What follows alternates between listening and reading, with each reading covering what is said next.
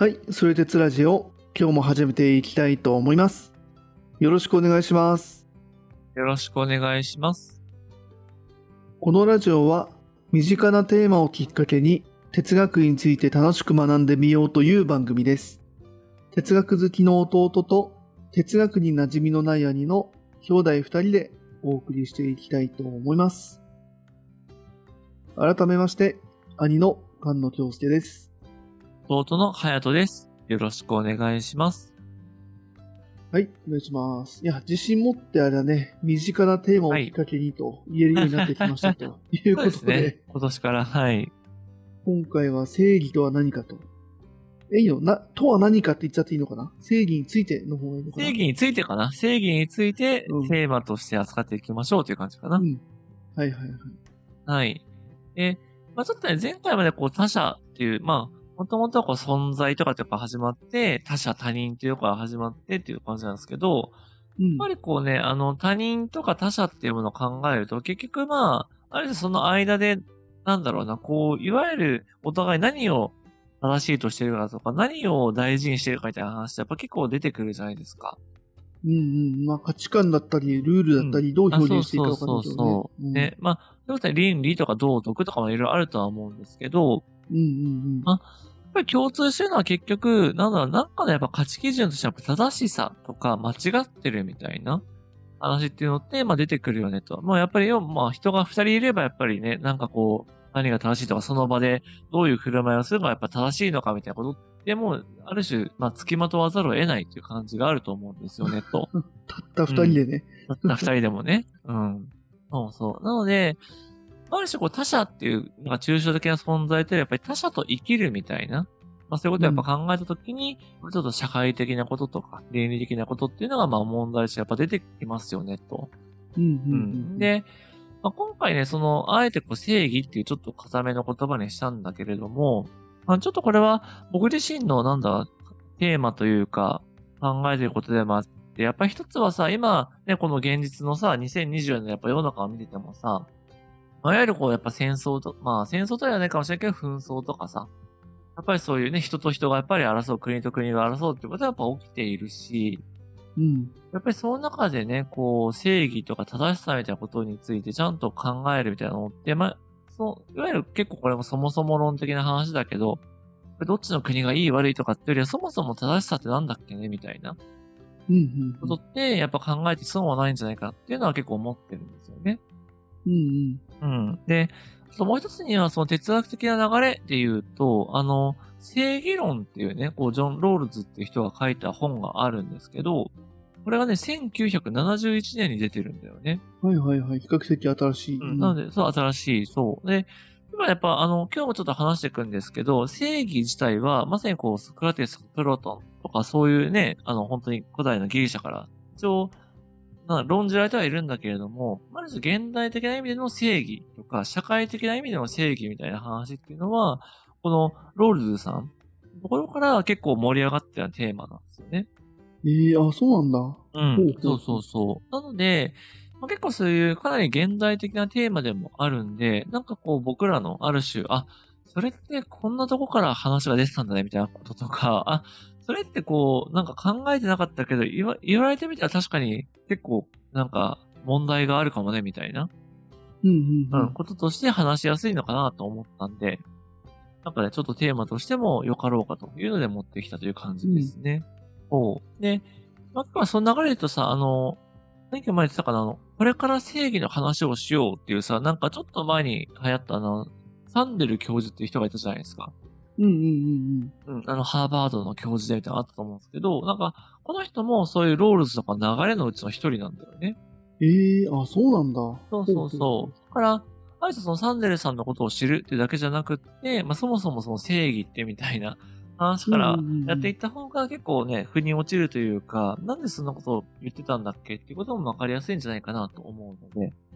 なるほど。確かに、そっか。このサンデル教授も倫理とか専門だったの、確か。の一部というか。なはず、うんうんうん。まあ、あとやっぱりね、現代的には結構正義ってやっぱ政治とか結構法律とかの文脈でやっぱり言われることが多いので、まず抽象的に正義とは何かというよりも、例えばこういう社会において、どういうふうな政治形態っていうのが正しいのかとか、はいはいはい。まあそもそもそういう、なんだろうな、社会的な正しさと何かみたいな、うん。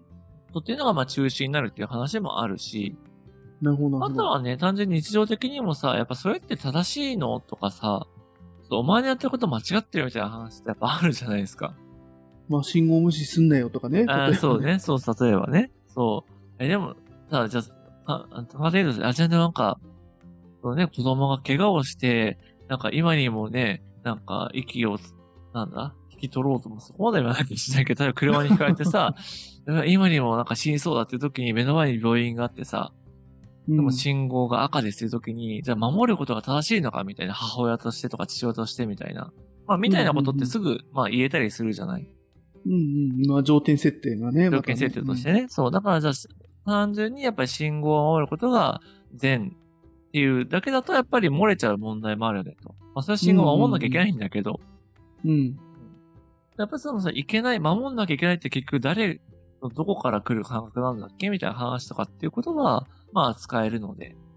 うん。うん。うんまあそういうね、合理的な話もあれば、ある種、心情的、感情的な部分も含めて、まあ正義とか正しさってなんだろうね、みたいな、のことを、まあ、いろいろ話してみるのは面白いんじゃないかというようなことを思ってるっていう感じですね。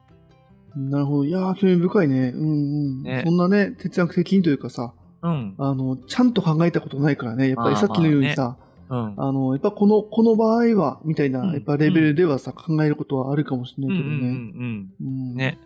で、なるとね、結局じゃあ、あの、言いたい放題じゃんとか、やっぱ人それぞれとかね、状況状況でうん。正しさが違うってなったら、そもそもじゃあ正しさとかって必要あるんかいみたいな、まあ、いろんなことが出てくるので、まあ、そういうことをね、ちょっとゆっくり見ていきましょうって話なんですけど、まあ、最初はね、あんまりいきなりこう正義とはみたいなことよりは、ちょっと一般的に、まあそもそもね、僕と兄貴が、なんかそういう正しさとか正義ってもうどんな風に思ってるのかっていうところからちょっと話してみたくて、もう前回他者とかでもさ、結構ね、僕と兄貴でも他者との関わり方とかさ、違かったね。で捉え方が違うってあったと思うんだけど、うんうんか、どうなんか兄貴の中でさ、なんか正義とか正しさとかって言われると、なんかどんなものが思い浮かんだりするかね。ああ、まあ、正しさと正義でまたちょっと違うかもしれないけど、いいね今回のテーマが、ううんん、正義なので、うん。なんだろうん。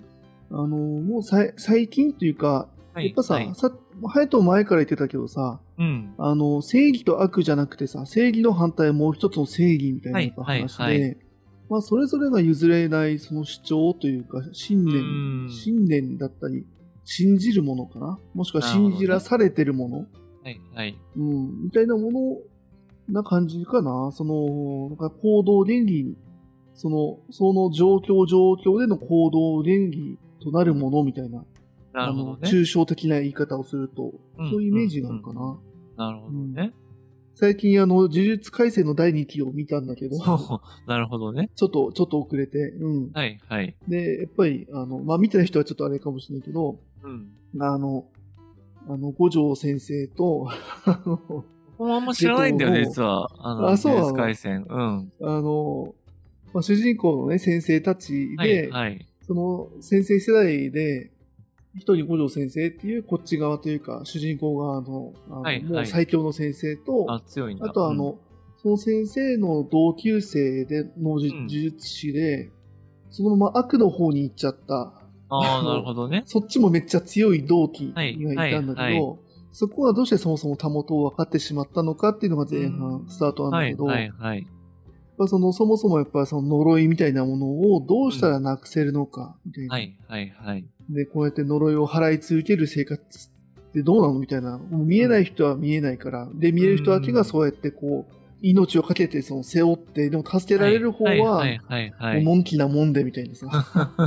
時に、ねそんなもうか弱い人間たち、その見えない側の人間たちを、もういっそ皆殺しにした方、していいんじゃないか。ももしく、は、こうした方がいいんじゃないかみたいな、何個かこう、それぞれの正義があるわけで。あるよね。だけど、その、やっぱ人間を皆殺しにしてもいいやって言っちゃった人,、間は、やっぱ人間にとっては悪であるわけね、ああ、そうだよね。うん。うん、っていう、すごいちょっとどうでもいいというかね、あのかなりあの ずれたけれども、はいはいはい。うんまあでもそうだよね。そういう、うん。うん、対立軸がやっぱ結構多いんじゃないかな、多いというか、んうんうんあの、最近のストーリーとかでもね。うん。いや、わかるわかる。やっぱりね、こう、僕も正義っていう時はやっぱりどっちかというとやっぱ正義の味方みたいな、やっぱこう、フィクションとかやっぱ物語の世界のイメージが強いんだよね。うんうんだからそれこそアンパンマンとかってさ、うんうん。うん。やっぱバイキンマンが、まあある種悪者で、まうんうんうんあ、アンパンマンが正義なんだけど、うん。子供と見てるとね、意外と、まあ確かにバイキンマンめちゃめちゃ悪いんだよ。なんかすごい私利私欲でなんか人のものとか取るし、なんか普通に穴とか開ける建物とかぶっ壊すし、マジやべえなこいつって思うんだけれども、うんうんうん。アンパンマンはアンパンマンでやっぱアンパンチ一発でこうやっちゃうわけよね。うんうん。やっぱ子供からするとなんか、なんかちょっとアンパンマン暴力的だねみたいな。うんうん。これいいの？みたいなことを言ってて、確かにみたいな。アンパンマンもなんか正義な味方だけど、めちゃめちゃバイキンマンのことを吹っ飛ばしてるよね、みたいなことを思った時に、うんうんうん。なんか正義ってこれでいいんだっけってことはやっぱちょっと思ったりするのよね。そうね。うん。確かに。うん、そう。とか意外と上層教育に悪いんじゃないかしら、みたいなね。まあ、難しいよね。結局力か、みたいなあね。そうそうそうそう。ね。うん。もちろんそうじゃないお話もあるんだけれども、うんうんうんねうん。だからまあ、っていうことを思ったりとか、あとはやっぱ最近のさ、それこそ、まあ、アニメとかもそうだけれども、やっぱりこう単純にね悪が悪、純粋な悪みたいなものを、まあ、2週ぐらい回ってまた増えてきたかもしんないけど、やっぱりこう悪の方にも事情があるよとかさ、うん。まあある種悪の方もなんかこういう、ね、まさに愛嬌言ったような信念とか、何かそういう、なんだろうな、理想を持ってやってただけみたいな話っていうのがまああるときに、うんうん。やっぱりこう単純な正義悪みたいな二分っていうものがやりづらくなってる世の中なんだなとは思いますと。うんうんうん。で、だからやっぱりその何かが正しいとか何かが正義っていう時に、まさにその、なんだろうな、その背後にあるものとか、その人が寄って立つものっていうものがまあめちゃめちゃ重要だなと思うんだけど、やっぱりそれをこう、じゃあ日々の日常で考えた時に、でもそんなにずれることないじゃん。あの、例えば僕と兄貴の中でさ、何が正しいっていうのがずれることってそんなにないと思ってて。まあ、そうはね。確かに。うんまあ、同じ日本で生まれて、同じ、まあ、家族でもあるし。そうそう、家族でもあるし、含めると。そうそうそう、うん。まあ、だからなんかそういうことを思ったときに、なんだろうな。やっぱりそういうフィクションとしての分かりやすい正義と悪みたいな話と、日常における、いや別に正しいっちゃ正しいんだけど、なんかちょっと、もうちょっと配慮して欲しかったよね、みたいな、うんうんうん。そういう感覚？なんかまあ確かに兄貴が言ったように正義とやっぱ正しさってちょっと違うとは思うんだけど、うん。なんかそこってなんかどういう風に結びつけるんだろうなとか、逆にそもそも違う概念なのかなとか、結構ね、そういうことはなんか考えるというか、ちょっと正義みたいなものについて思うときに、なんか感覚的には思ったりするんですよね。うんうんうんうん。まあそうだね。正義っていうのをある意味信念と置き換えてもまあ通ずる部分が今だとあるかもしれないもんね。まあそうだね、確かに。うん。だからね、そう。なんか正って言うとね、やっぱりこうなんか正しさイコール良いみたいになっちゃうけど、信念って言われたら、まうんあそれはみんなそれいろんな信念持ってるよね、みたいな。まあ感じだと思うんですけど、多分ね、まあ、皆さんもなんかその辺の感覚でそんなにずれないんじゃないかというか、まあもちろんね、こう、いや、自分の絶対的な正義を持ってるって方もいらっしゃれば、いやもうそもそも正義なんてないみたいな方は、まあもちろんグラデーションあるとは思うんですけど、うんうんまあ、それ何がいい悪いっていうよりは、やっぱりそのぐらいこう正義とか正しさっていうものも、なんだろうな。やっぱりこう浸透、常識的に浸透してるけど、いざ考えてみると結局、なんだろうねみたいなことってやっぱなりがちかなとは思いますと。うん。うんうんうんうん。うん。で、まあ、せっかく今回まだ第1回なので、ちょっとまあ、せっかくこれまでどうしてはあるんだけれども、あの、いつもね、取り上げてる岩波のさ、あの、哲学思想辞典がありますって結構はいはい届いてると思うんですけど、大活躍うんそう、大活躍。あの、あれでですね、こう正義っていうものをまあ引いてみましたと いうところから、ちょっと第1回で話をしていこうと思うんですけど、うん。はい。あのね、実はね、もう結構ね、またやっぱ正義ってすごいまた長く書いてて、あの、もともと正義っていうのは、いわゆるこう、なんだろうな、因果応報の応報要は、やられたらやり返すっていうことだっていう風に考えられてましたっていうところから始まってるんだよね。ええそうなんだ。正当防衛的な感覚そうあ、そうそううそうそう、そういうこと。うん。うーん。まあね、これはその、いわゆるあの、ピタゴラスっていうじゃないですか、あの、三平方の定理とかで有名なピタゴラスって人人いると思うんですけど、うんうんあの、彼はね、ソロ鉄ラジオでは取り上げてないんですけど、いわゆるこうギリシャ期の、いわゆる哲学者というか数学者なんだよね。うん。うんうん彼がそういうピタゴラス教団みたいな、なんかそういうこう、集団を作ってたんだけれども、うん。へえ、うん。そう、その中で、いわゆるピタゴラスが正義っていうのは、まさにこう、正当防衛とか因果応報的な、そう、やられたらやり返すことだっていうふうなことを主張したらしいんだよね。なるほど、なるほど。そう、でも、確かに言われてみれば正義ってさ、なんか、俺の正義はこれだって言ってさ、押し付けるみたいなのって、むしろなんかちょっと悪、悪っぽいというか、行き過ぎで、どっちかってやっぱ悪いことが起きた時に、それを打ち破るとか、なんか良くないことが起きた時に、それを正すみたいな、まあ、そういう風な力だよねっていう風にも言えそうだなと思うんだよね。まあ、確かにそうだね。うんはいはいはい。さっきのさ、、呪術回戦もちょっと読んでないけど、いわゆるその、何、歪みとか呪い？呪いだね。うん、呪いか。呪いがあるから、それを正すための正義としての呪術師かな？っていうのが生まれてくるのであって、そうう。んうんうん。そもそも呪いっていうのはなければ別にそんな人たちも必要ないみたいなさ。っていう意味でいくと、やっぱりこの悪いことが起きたから正しいっていうものが生まれるんだっていうような順番っていうのは、まあまあなんかありそうだなっていうのも思うんだよね。いやー確かに極論で言うと、ヒトラーみたいな人もさ、うん。ある意味こうね、他の国からうんどううん自分たちの国を守ろうかというか、打ち立てていこうかっていう、正当化は絶対できないけれどもね、うん。カウンターではあるもんね。ね、そういう周りに対するね。そう。だから、うん。ね、やっぱりこう、いわゆる制度手続きの中で、ああいう、やっぱり政権ができたっていうのは、やっぱりなんかもう、なん、なんつうのかな。やっぱり正しい、正しくないだけじゃ割り切れないよね、みたいな話あるとは思うんだよね。うんうんうんううん。ん。で、まあそんな風なことをピタゴラスは言ってるんですけれども、えっとね、はいはい、その次にその出てくるのがソクラテスなんですよ、その辞書の中でね。ああ、待ってました。はい。はい。で、ラテスは逆に結構わかりやすくって、もう正義とは国法に従うことだっていうふうに明言してるらしいですと。おー、危ないぞ。なんかいきなり危なくなっ。危ないでしょ？うんそう。だから、ね、そう言われちゃうと結構おーって思うと思うんですけど、だからこそ彼は、いわゆる悪法も法なりって言って、まあ、毒を飲んで死んでいくわけなんですよね。でも彼、それが彼の正義だから。うんうんうんうん。だからまあ、それは、なんだろうな、やっぱりこう、ちょっと行き過ぎじゃね？とか、なんだろうな、本当みたいなこと思うんだけど、ある種、すべてでも正義とは国法にしたことだから、それに従って死んでいくこともまた正しい行いであるっていうふうなやっぱ話になっちゃうんだよね。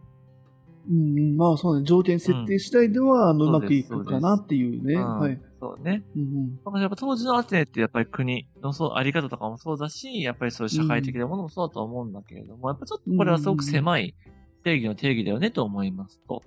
まあそう、まあ当時のね、民主主義というかね、本当の意味でもね、うんうん あの住民一人一人がみたいなことをそうね考えると、うん。それに従うっていうのは、確かにあの、みんながそれやればねあ、平和にというか、そうそうそうそういい方に進むだろうっていう希望は持てるよね。立てる。うん。まあ、っていうような感じですと。で、まあ、その次にプラトンの名前出てくるんだけれども、まあ、やっぱりこうね、後のように、まあ、決定的な影響を与えたって言われたのは何と言ってもアリストテレスですと。そうで、なのでアリストテレスの名前出てくるんだけど、すごいな、ここでもやっぱ出てくるのもな。アリストテレスは何でもある。人たち。うん。この人たちスクラテス、プラトン、アリストテレスは本当何でもあるのよ。うん。結局アリストテレスみたいなことはね、やっぱりなんか皆さん、皆さんというかね、結構やっぱ多くの方がおっしゃるんですけれども、うん。はい。で、何がそんなにこう影響を与えたんですかって話でいくと、やっぱアリストテレスはちゃんと物事を、なんだろう、こう、ロロジカルにというか、ちゃんと定義づけて考えていくんだよね。うん。で、じゃあ何が革新的だったかっていうと、そのアリストテレスはですね、正義っていうものを、ある種その、個々人のやっぱ能力とか良さっていうのがそれぞれ人には備わっていると。で、それが現れた時に、他者に関係する時に生じるものが正義なんだっていうふうに言うんだよね。どういうことかっていうと、例えば足が速いとかっていうのは例えば良さじゃない。まあ、良さというか、その能力だと思うんだよね。遅い人よりはうんうんうん速い人の方が、また能力が、走る能力が高いでしょうと。うん。で、例えばじゃあそれはただ、いわゆる徒競走的に走ってるだけだったら別に正義とかってないんだけど、うん。うん例えば、じゃあ他の人を助けるために、その物を運ぶとか、うんうん例えばなんだろうな、あっちからこっちまで、例えばその人を連れて行ってあげるっていう時に、その足が速いっていうことは、世の中的な正しさとか、なんだ、優れた行いになっていくんだよね。うんうんうんうん。で、いくと、要は、足が速い人っていうのは人を助ける正義っていうものを持っているみたいな、そういうふうな風に、この人の良さっていうものが社会的な正義っていうものに発展していくっていうことを言ったんだよね。うーん、なるほど。ほうほうほう。つまりここで、ソクラテスはさ、要は正義っていうのは国法に従うことだっていう、要は法律に従うっていうだけの関係だったんだけれども、でもアリストテレスはその個人の能力と社会的な良さっていうものを結びつけるっていう発想をここで初めてしたんだよね。はあ、なるほど。文脈みたいなものを想定し始めたんだね。そう、文脈とか、そうそうそう。あとはそのこと全体の関係ってことをやっぱり結びつけますと。はいはいはいやっぱはい。り、ね、まさに呪術改正もそうだけど、やっぱり、呪いを、例えば、それが戦うんだったら、やっぱ強い人の方が多分正義だと思うんだよね、その世界においては、ねある程度。あの一うん級、一級とか特級とかあるからね。やっぱあるんだそうだよねり 一級呪術序列があって、あるから。そそううそうそうそう。やっぱ強いほどが。うんね。で、行くと逆に言うと、じゃあ弱いやつはやっぱりダメだみたいな世界観も出てきちゃしまうじゃないですか。そうね。足手まといだって言われちゃってね。っぱそうなんだ。う辛い。そう。でもそれってある種僕らの一般的な感覚とそんなずれてないと思うんだよね。まあそうだよね。うんうんうんうん。優れてるものは良いという時に、その根っこっていうのが、今度アリストテレスの発想にありますと。へえ。はいはい。要は2500年前に個人の能力というものと社会的良さっていうものが結びついた時に正義になるんだ、みたいなことを、ある種バーンと言ってるんだよね。全部最初に言っちゃってるんだもんな。言っちゃってる。根本的に言っちゃってる。で、しかもだよ、それで終わんないのがやっぱすごいところで、はいはいい。や正義っていうのには、いわゆる広い意味と狭い意味があるんだと。うんうんうんうん。で、広い意味で言うと、さっき言ったみたいなその共同体とか社会における良さなんだけど、うん。狭い意味で言うと、その正義っていうのは平等ってものにつながるんだっていうふうに言うんだよね。おー、はいはいはい。そう。でじゃん、じゃあさらに、じゃあ、それはその平等っていうのは二つに分かられ、分けられるって言うんだけど、一つ目はね、これを、あの、強制、いわゆるあの、歯の強制とかさ、いわゆるこう、物事を正しくするみたいな意味の強制するってあるじゃないですか。うんうんうん意味の強制的平等って話があって、これはいわゆる、その、例えば罪と罰の等しさみたいな観点で言われますと。うん。例えば、あの、取引とかでもそうなんだけれども、例えば、あの、物を盗んだ人を死刑にするのはやっぱちょっと厳しすぎないとかってあるじゃないですか。うんうんうんうんいう時に、じゃあ、その、物を盗むみたいな罰に対して、どんな、あ、じゃない、あの、罪か。物を盗むという罪に対して、どんな罰を与えるのが、えっ、と、公平ですか平等ですか社会的な正義ですかっていう風な問いが出てくるんだよね。ほうほうほうほう。はい。なので、そういうふうに、そのなんだろうな、あの、いわゆるこう社会的な正義という考えたときに、いわゆる公平さとか平等さっていうものが出てくるな、出てきますと。はいはいはいはい。うん。っていうのが、この強制的、せえっ、と、平等という話なんだよね、一つは。うわー、すごいね。うんはいはいはいで、実はもう一つ平等にはあって、それがいわゆる配分的平等って言われるもので、こっちはどっちかっていうと、優れたものにはその分、優れた報酬を与えるべきっていう考え方ですと。なるほど。ほうほうほうはい。つまり、能力とか価値とか、いわゆるその人の発揮した貢献とか、そういうものが高い人には高いものを与えて、低いものには低い、低いものだけ与えれば良いと。これも平等だっていうふうに言ってんだよね。まあ確かにそうだね。ううんん。不平等だって、ね、自分の方が功績出したのに不平等だって、やっぱ思っちゃうもんね。思っちゃう。はいはいそうそうそう。でも、同じ平等でも全然違うようはそういう、何か等しくしなきゃいけない公平性っていうのもあるし、でもその公平性も、だみんなが同じものをと盛る、あの、得るっていう公平性とか平等性もあれば、むしろそれが違うっていうことが正しいっていう平等性とか公平性っていうのがあるっていうことをアリストテレスは言っていますと。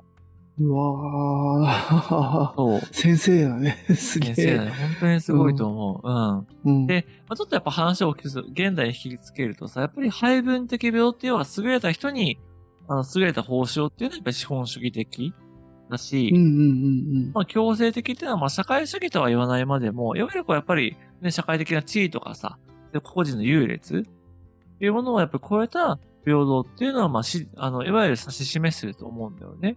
うん。だからこんな風に、その、やっぱ正義とか平等っては近しい関係性にあるんだけど、その平等ってものをやっぱどう捉えるかによって、やっぱ正義のあり方にも違いが出るよね、みたいな。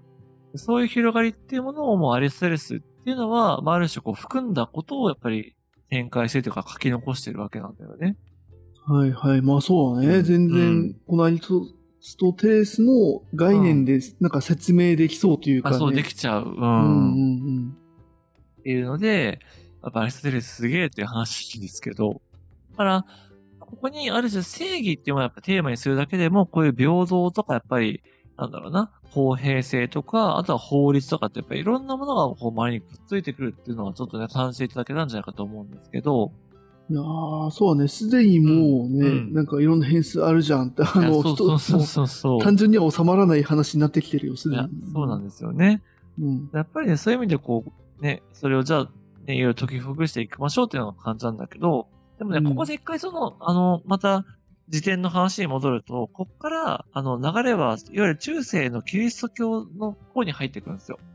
前取り上げた暗黒時代に入ってくる、うん、そうそうそう、そうです、そうです。うん、あの、暗黒、本当暗黒じゃないけどね、みたいな話ありつつも、で、やっぱりちょっと暗黒的な部分、うん、暗黒というかね、やっぱり発想が、少しこう、少し、やっぱだいぶこう、神やっぱ前提になってくるので、あの、いろいろ変わっていくんですけど、で、このアリステレスみたいな正義がどうなっていくかっていうと、あの、これもね、あの、ソレテスラジオで取り上げましたトマス・アクイナスっていう人がいたと思いますと。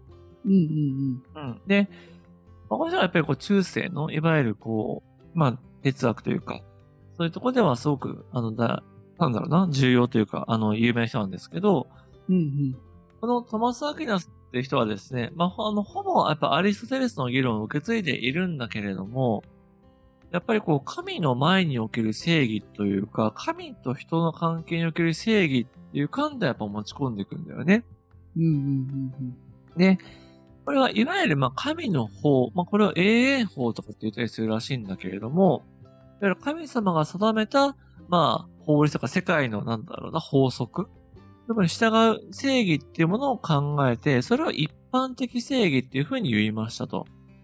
まあ、一般的っていうのは、要はもう、それがある種前提というか、その、なんだろうな、根底にあるよみたいな話だね。うん、うん。まあ、なんなら絶対的正義ぐらいのもう、あの。あ、そう、絶対的正義に近いかな。うん、うん。そうです、そうです。で、そこに対して、アリスレスっていうのは、要は、あの、いわゆる人と人の間の正義っていうものを立てたんだっていうふうな感じで、トマス・アキナスは要は神に対する正義とまあ、人に対する、人の間における正義っていう二つの観点っていうのは分けちゃったんだよね。おおなるほどね。うん。そうそうそうそう、うん、複雑になってきたね、どんどんね。そうなってきた。はいはい、うん。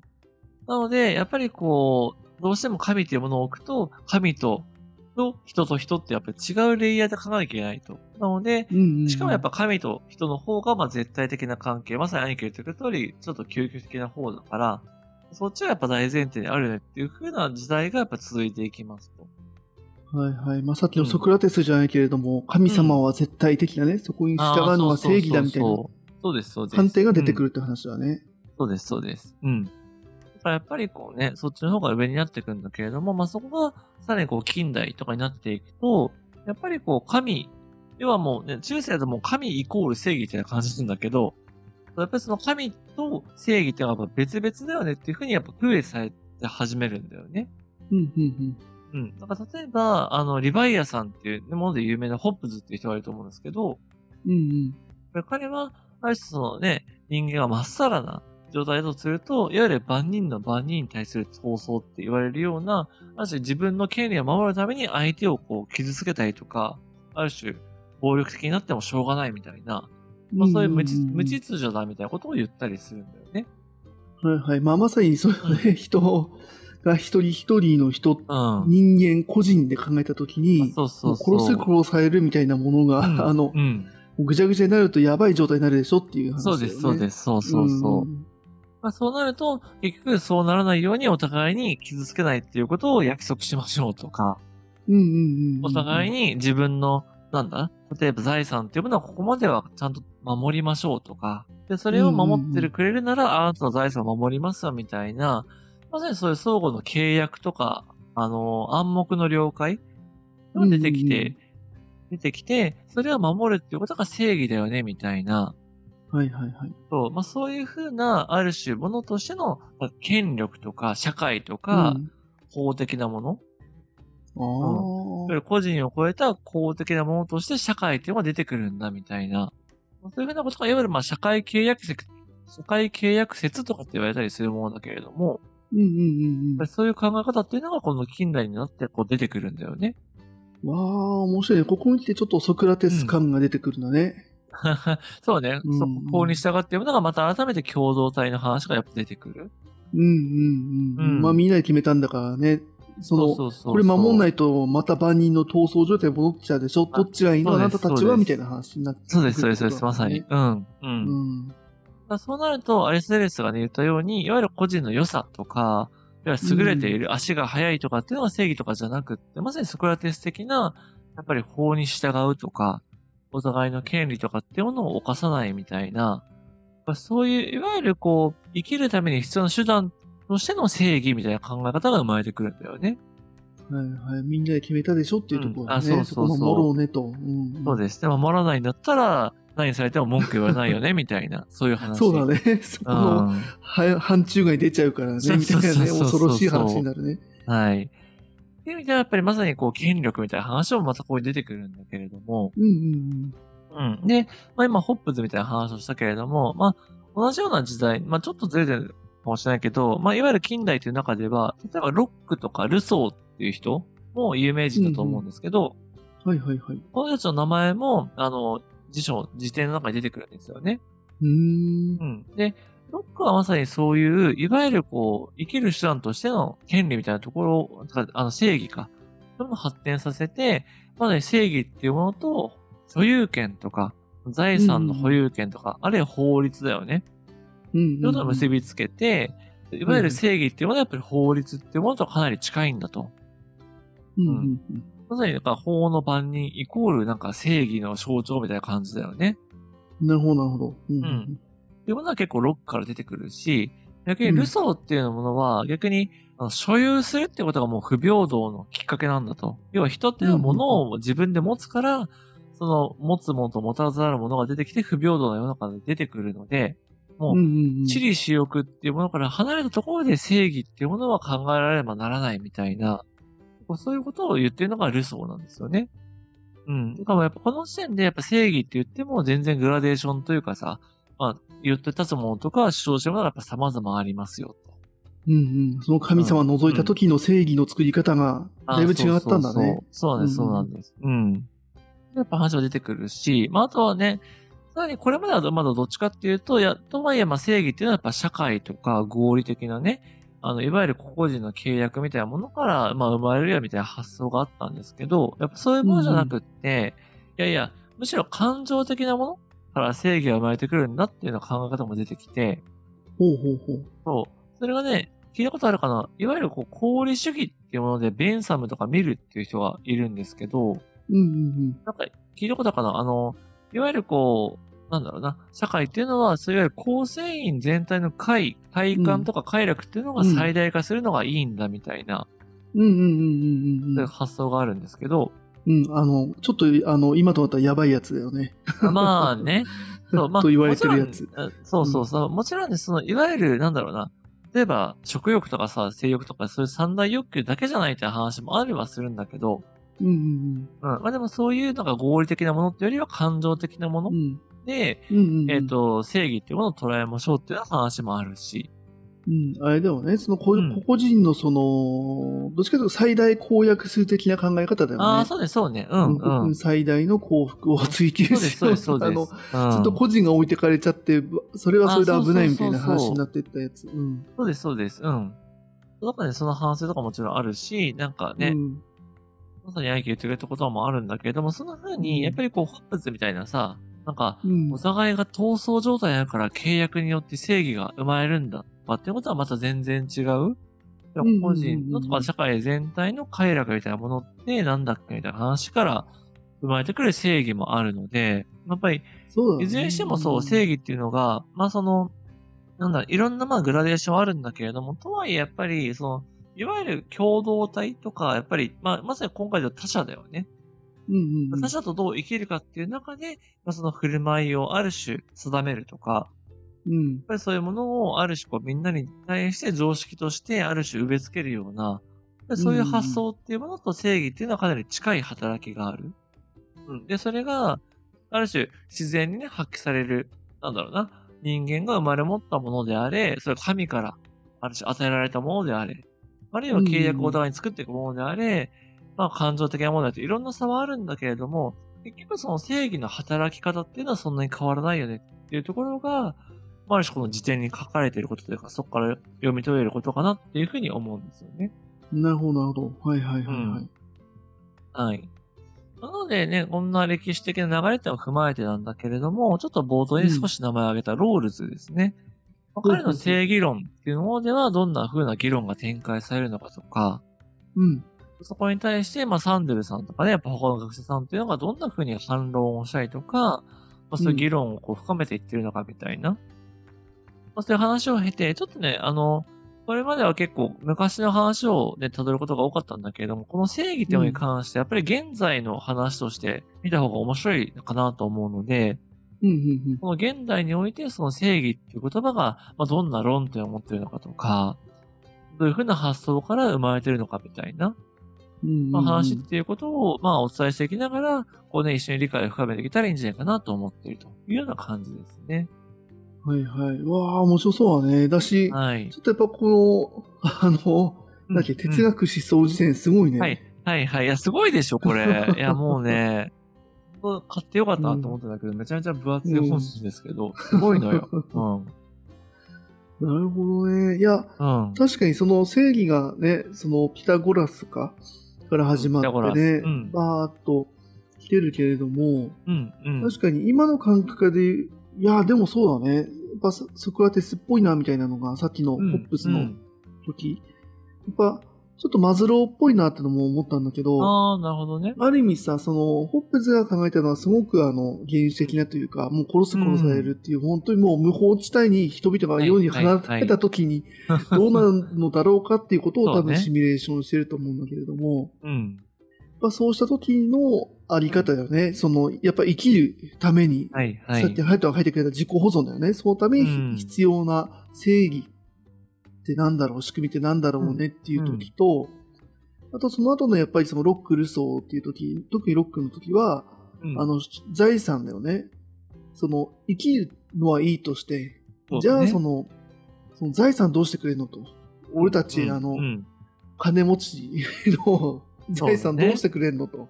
うん。あの、そこの部分が決まってないと盗まれちゃったりするんだけど、みたいな。あそうそうそう。あの、で、それがその、王様に盗まれるのか、社会的に盗まれるのか。うん。で、ちゃんと法っていうもの、王様とかじゃなくて、王様にちょうだいって言われるんじゃなくて、ちゃんと法でちゃんとみんなの財産守りましょうよと。そうだネね。ルソーは人権的なところまで、人とは何かみたいな、うん。尊厳みたいなところまで多分踏み込んでるみたいな。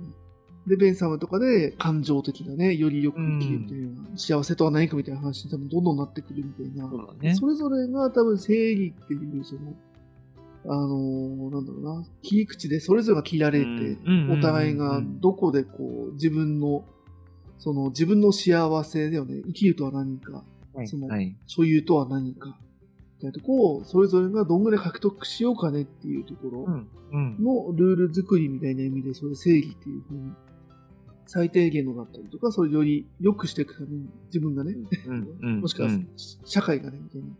なんかそこをこう、うまくこう調整するための機能としても正義みたいなね、やっぱさっき分配だとか、いろんな機能があるっていう話でしたけれども、ね、そこをなんか、今までこうなってたんだな、で、これからうん。話してくれるロールズがどう話してくれてるんだろうな、みたいな。うん。そこのその、正義の取り扱いっていうものが確かに今回でその、はい。はいなんだ。ろうあんまりふわふわしたものじゃなくて、そうだね。どんぐらいふわふわしてるものなのかだったりとか、どんなイメージで正義っていうものがうん。働いてきたのかっていうところが少しこうイメージできた感じがするし、あと今偉そうになんかあの、ホップスはとか、ルソワとか、はいはいロックはって言ってるんだけど、これは全部あれです。あの、最近古典ラジオであの、あ。民主主義の歴史をやってくれてて、まさにこのあたりの話してくれてるんだよね。はい、はい、はい。うん。なんでホップスが出てきたとか、うん、うみたいん。な。なので、それをただなぞっただけなんで、あの、ぜひ、いいね。そうだね、んいつも話してるけど、そう、あの、そっち聞いていただくとね、最近のはいはいテーマなんでね、うんえーこっちの理解も深まるかなと思った。うん次だと思います。まさにねやっぱ民主主義みたいなものとやっぱり法律とか正義とかやっぱ政治っていうものはやっぱ切っても切れないし、うんうんうんなんかやっぱ逆に言うとやっぱこの正義っていう概念自体がやっぱすごく西洋的だなとはやっぱ思うんだよね。はいはいはいはい。うん。やっぱりこうね、前回もさ、東洋的なところから行くと根拠がないみたいな話、超越がないとかって話をちょっと雑談でしたと思うんですけど、うんうんやっぱりこう、そういうのがなかったら別に正義っていうものも、まあそもそも存在しないというか、うん。うんうんある特定の集団内では良し悪しとかはあるかもしれないけれども、ある種やっぱその、人種とかやっぱ国を超えた正義っていうものをやっぱ考え出すっていうのはすごく西洋的というか、うん。はいはいはいはうん。なんかその、やっぱり普遍的な正義というものがあるみたいな感覚が、すごく根底にあるなとは思うんですよね。い。うんうんううんん。だから、ある種その、今回は正義っていうのをテーマにはするんだけれど、やっぱその前提には、やっぱ正義というものが良いとか、その、いわゆる人類一般の正義があるとかっていうものが隠れてるというか、その忍び込んでるよねっていうことはすごく気をつけなきゃいけないと思っていて、だから、まあ、ちょっとね、そういう、いわゆる西洋的な正義の話はするんだけれども、やっぱりそれだけじゃない。やっぱそれだったらね、結局やっぱり、いわゆるより強い正義がより弱い正義を潰すっていうしかならないから、うん。まあそういうね、ちょっと怖さとかも含めながらね、感じていただけると、なんか、あるいはそういうふうなことを感じながら話していけると、なんかより深まるんじゃないかなと思ってる感じですね。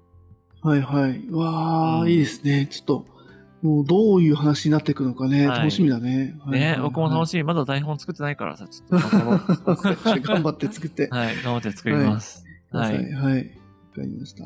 では次回ですね、よりあの、ロールズの正義論ということで、あの、深めていきたいと思いますので、引き続き楽しんでいきたいと思います。では次回もよろしくお願いします。お願いします。えー今回もありがとうございました。